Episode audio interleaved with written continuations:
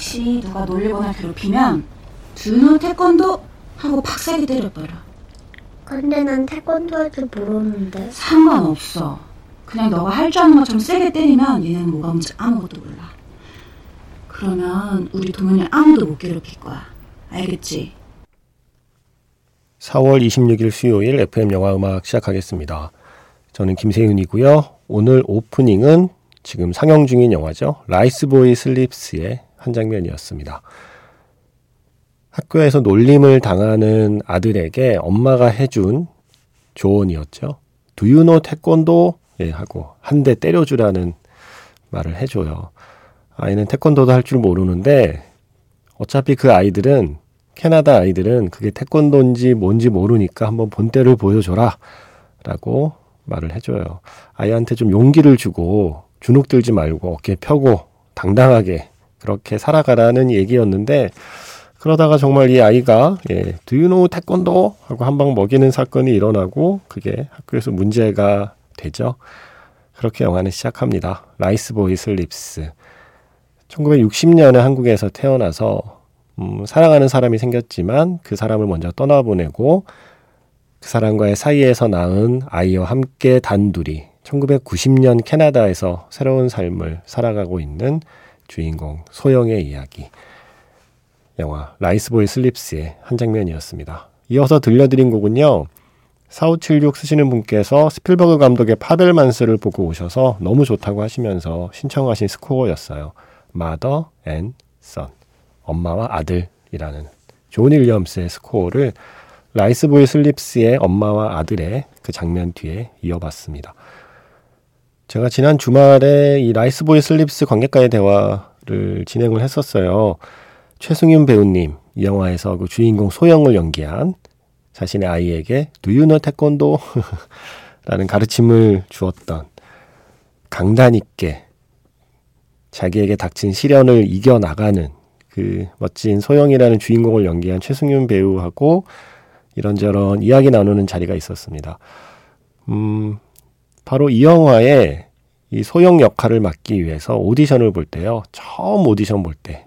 그때 선보인 장면이 바로 이 장면이었대요. 두유노 태권도 하는 이 시퀀스를 감독님 앞에서 이제 어, 오디션을 해 보이고 화상 연결이었죠. 캐나다의 감독은 있고 배우는 서울에 있었으니까요. 화상 연결로 이 두이노 태권도 장면을 연기하고 그리고 그 뒤에 결국 아이를 때려서 문제가 생겨서 학교에서 엄마를 오라고 그래서 학교 교장 선생님과 엄마가 설전을 벌이는 장면이 있거든요. 예, 그렇게 두 장면 연기를 했는데, 오, 이 배우 느낌 괜찮다. 그래서 2차, 예, 3차 거쳐서 지금의 소영 역할을 맡았다는 이야기를 포함해서 영화 behind story를 쭉 얘기를 나누었어요.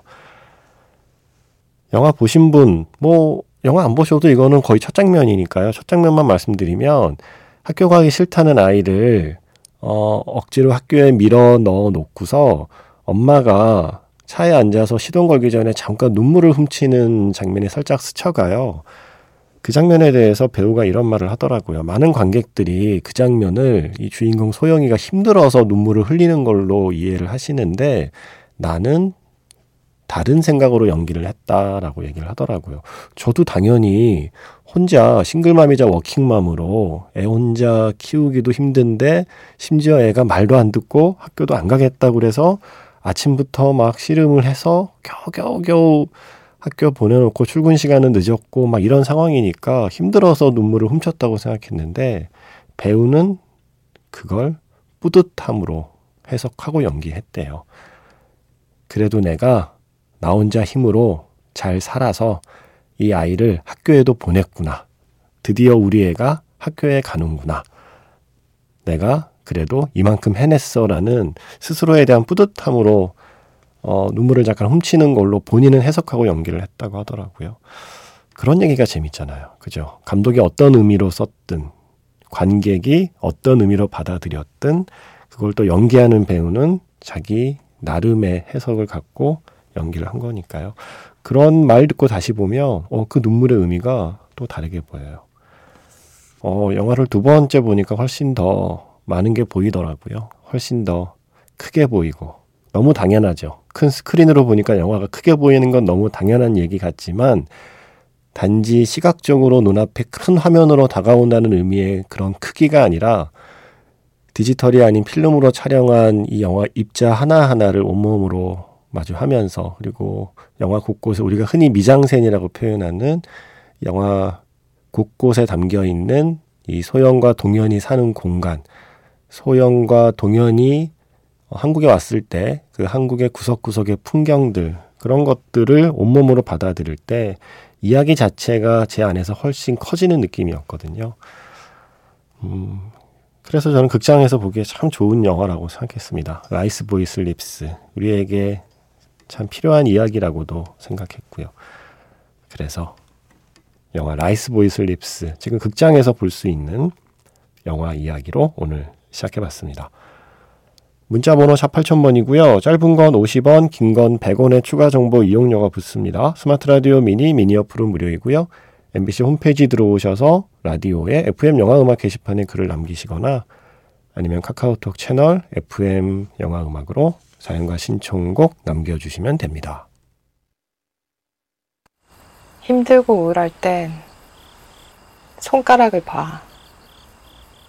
그리고 한 손가락, 한 손가락 움직여. 그럼 참 신비롭게 느껴진다. 아무것도 못할 것 같은데 손가락은 움직일 수 있어.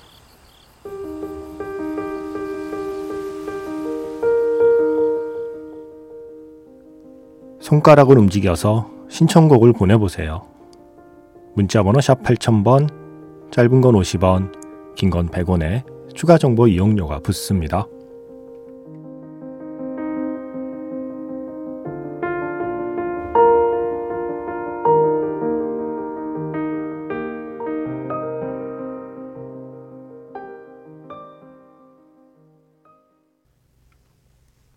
이연경 씨, 모던보이의 삽입곡 개여울.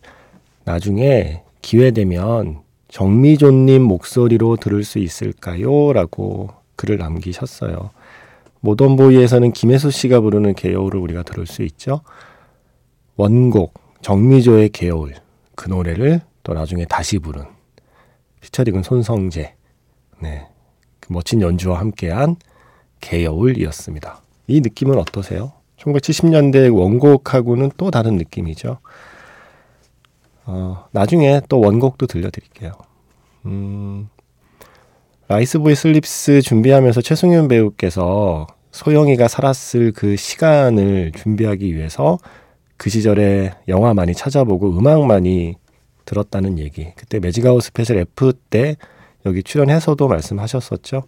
60년생이니까요, 그 소영이가요. 한국에서 청춘을 보내고 1990년에 이제 캐나다로 갔잖아요.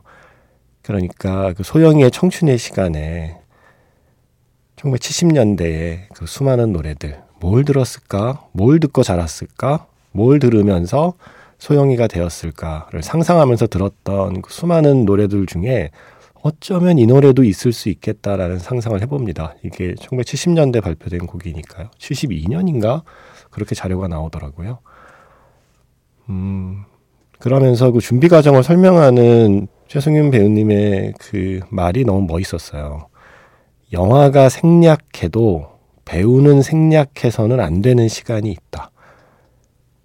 영화에서는 이제 아이 엄마가 된 1990년에 소영이를 보여주거든요. 1960년에 태어나서 90년에 캐나다 갈 때까지 그 30년의 시간은 오프닝의 나레이션으로 간단하게 소개하잖아요. 영화에서는 그렇게 생략한 시간인데 영화가 생략했다고 해서 배우도 생략해서는 안 되는 시간이라고 생각했다. 그래서 영화가 생략한 그 30년의 시간을 혼자 상상하고 준비했다라는 이야기가 너무 멋있게 들렸어요. 그리고 이거는 배우뿐만이 아니라 영화를 보는 관객에게도 필요한 말이라고 생각했습니다. 영화가 생략해도 영화 보는 관객들이 생략해서는 안 되는 시간이 있지 않을까. 영화에 담겨 있는 주인공의 모습뿐만이 아니라 영화에 담겨 있지 않은 그 주인공의 사이사이 시간들, 그 앞뒤의 시간들까지 상상할 때 우리가 한 편의 영화를 보고 어, 우리가 생각해 볼 수 있는 이야기들은 훨씬 더 풍부해지는 게 아닐까라는 생각을 최승윤 배우님 말씀 덕분에 하게 되었습니다. 배우의 자세이기도 하지만 영화 보는 관객의 자세이기도 하다고 생각했어요. 고맙습니다. 이영경 씨, 개여울 잘 들었습니다. 그리고 지니 씨가 작가님 저 나이 들긴 들었나 봐요. 극장에서 라라랜드 보고 난 뒤에 몇 년 만에 처음으로 이 영화를 다시 또 봤거든요. 아니 이 영화가 이렇게 슬픈 영화였구나. 이거 비상이다. 내일 눈 퉁퉁 부을 것 같은데 유유 하면서 보았습니다. 인생이 나의 마음과 같아서 다른 때가 아닌 그때 다른 사람이 아닌 그 사람과 함께 우리가 원하던 꿈을 이룰 수 있다면 좋을 텐데 시간이 흘러 다시 이 영화 라라랜드를 보게 된다면 더 마음이 아플 것 같아요. 라라랜드 처음 봤을 때는 이런저런 일로 좀 정신이 복잡해서 영화를 집중해 보지 못했던 것 같은데 이제 이 이야기가 제대로 마음에 와서 닿네요. 이제 정말로 제가 좋아하는 영화가 되었습니다. 영화에서 한곡 신청합니다. 엠마 스톤의 오디션. 뮤지컬 영화의 노래들 세 곡 이어 들어봤습니다. 먼저 지니 씨의 신청곡 영화 라라랜드에서 엠마 스톤의 오디션이었고요. 이어진 곡은 Dear Evan Hansen 사운드 트랙에서 You Will Be Found 샘 스미스와 서머 워커의 노래였습니다. 지금 끝난 곡은 뮤지컬 영화 크리스 콜럼버스 감독의 뮤지컬 영화 렌트에서 Seasons of Love 영화 출연진이 함께 부른 노래였죠. 사카모토 류이치의 음악 두 곡 준비했습니다. 오늘은 제가 참 좋아하는 뭐 제가 좋아한다고 말하기에는 너무 유명해서 정말 많은 분들이 좋아하는 피아노 솔로 어, 음반이죠. Playing the Piano 1212 2020 네, 1212 2020 2020년 12월에 어, 피아노 솔로 라이브 콘서트 그 연주가 담겨 있는 앨범 사카모토 류이치가 어, 생을 마감하기 불과 몇 해 전에 녹음된 앨범이고요. 음, 이미 제가 한 번씩 들려드린 곡인데, 그때 들려드렸던 버전과는 다른 느낌일 겁니다. 처음에 이 곡을 만들 때의 느낌과 다르게, 이제 좀 나이가 들고, 음악에 대한 어떤, 어, 철학도 좀 바뀌어 가면서 본인이, 예, 본인이 새로운 느낌으로 녹음한 곡들이에요. 아주 미니멀하게.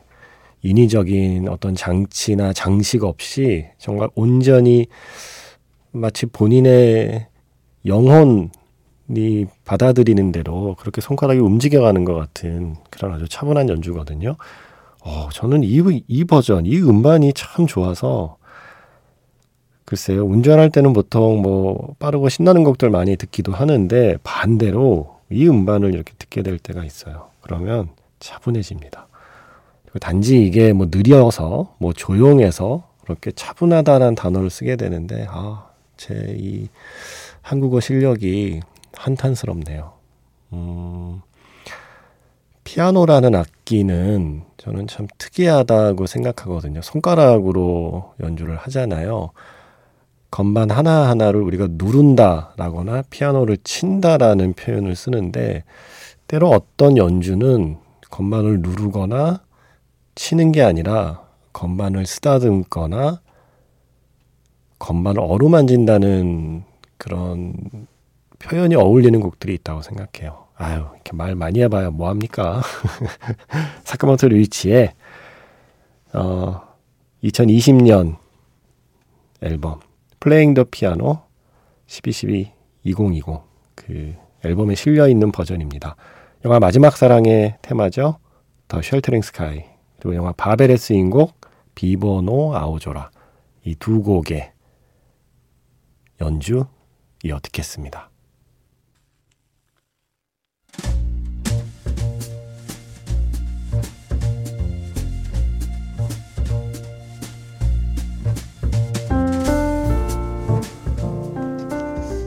다시 꺼내보는 그 장면, 영화 자판기,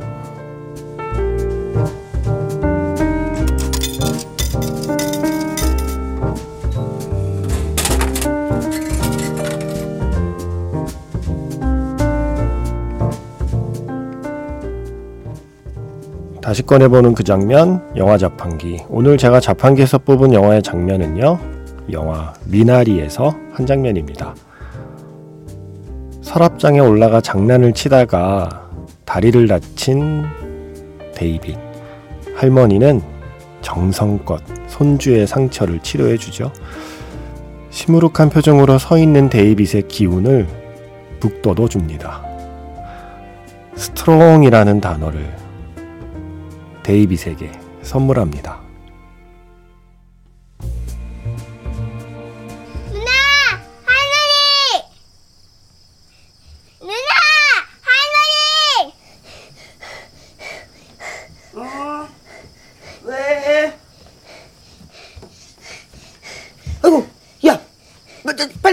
갖고 와. 행, 정신 차리고 빨리 가서 수건 갖고 와.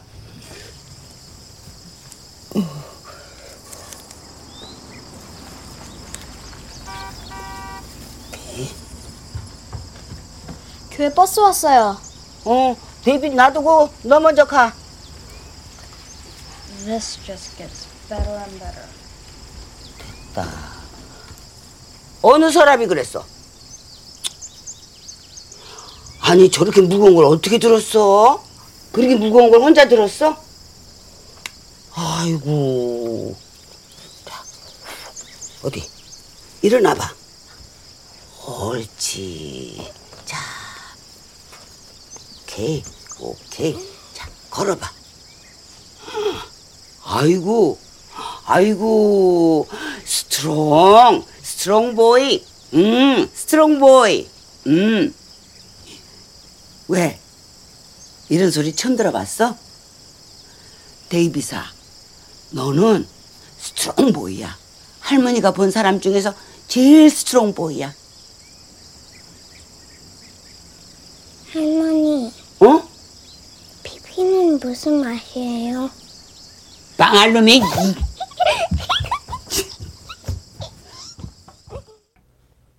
다시 꺼내보는 그 장면, 영화 자판기. 오늘 영화는 미나리였고요. 어, 할머니께서 데이빗에게 데이비사, 너는 스트롱보이야 라고 격려해주는 장면 들려드렸습니다. 이어서 들려드린 곡은 미나리 스위트예요. 어, 외국에서 살아가는 한국인, 아시아인들에게 필요한 건 어쩌면 이런 마음가짐이었을지도 모르겠어요. 라이스보이 슬립스에서 Do you know 태권도?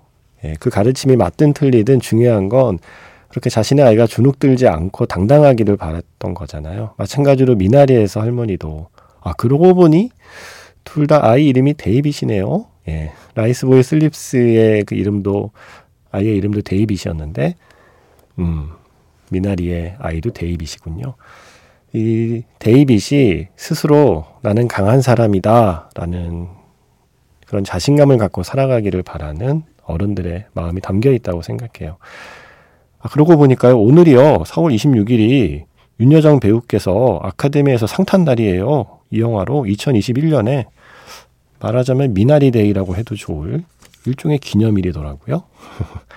그래서 여러모로 의미 있는 자판기였습니다.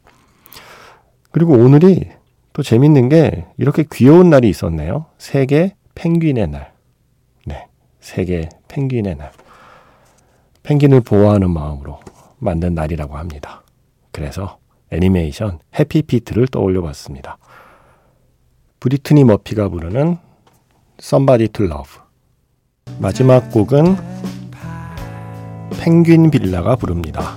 아크로포비아. 이 노래가 쓰인 영화는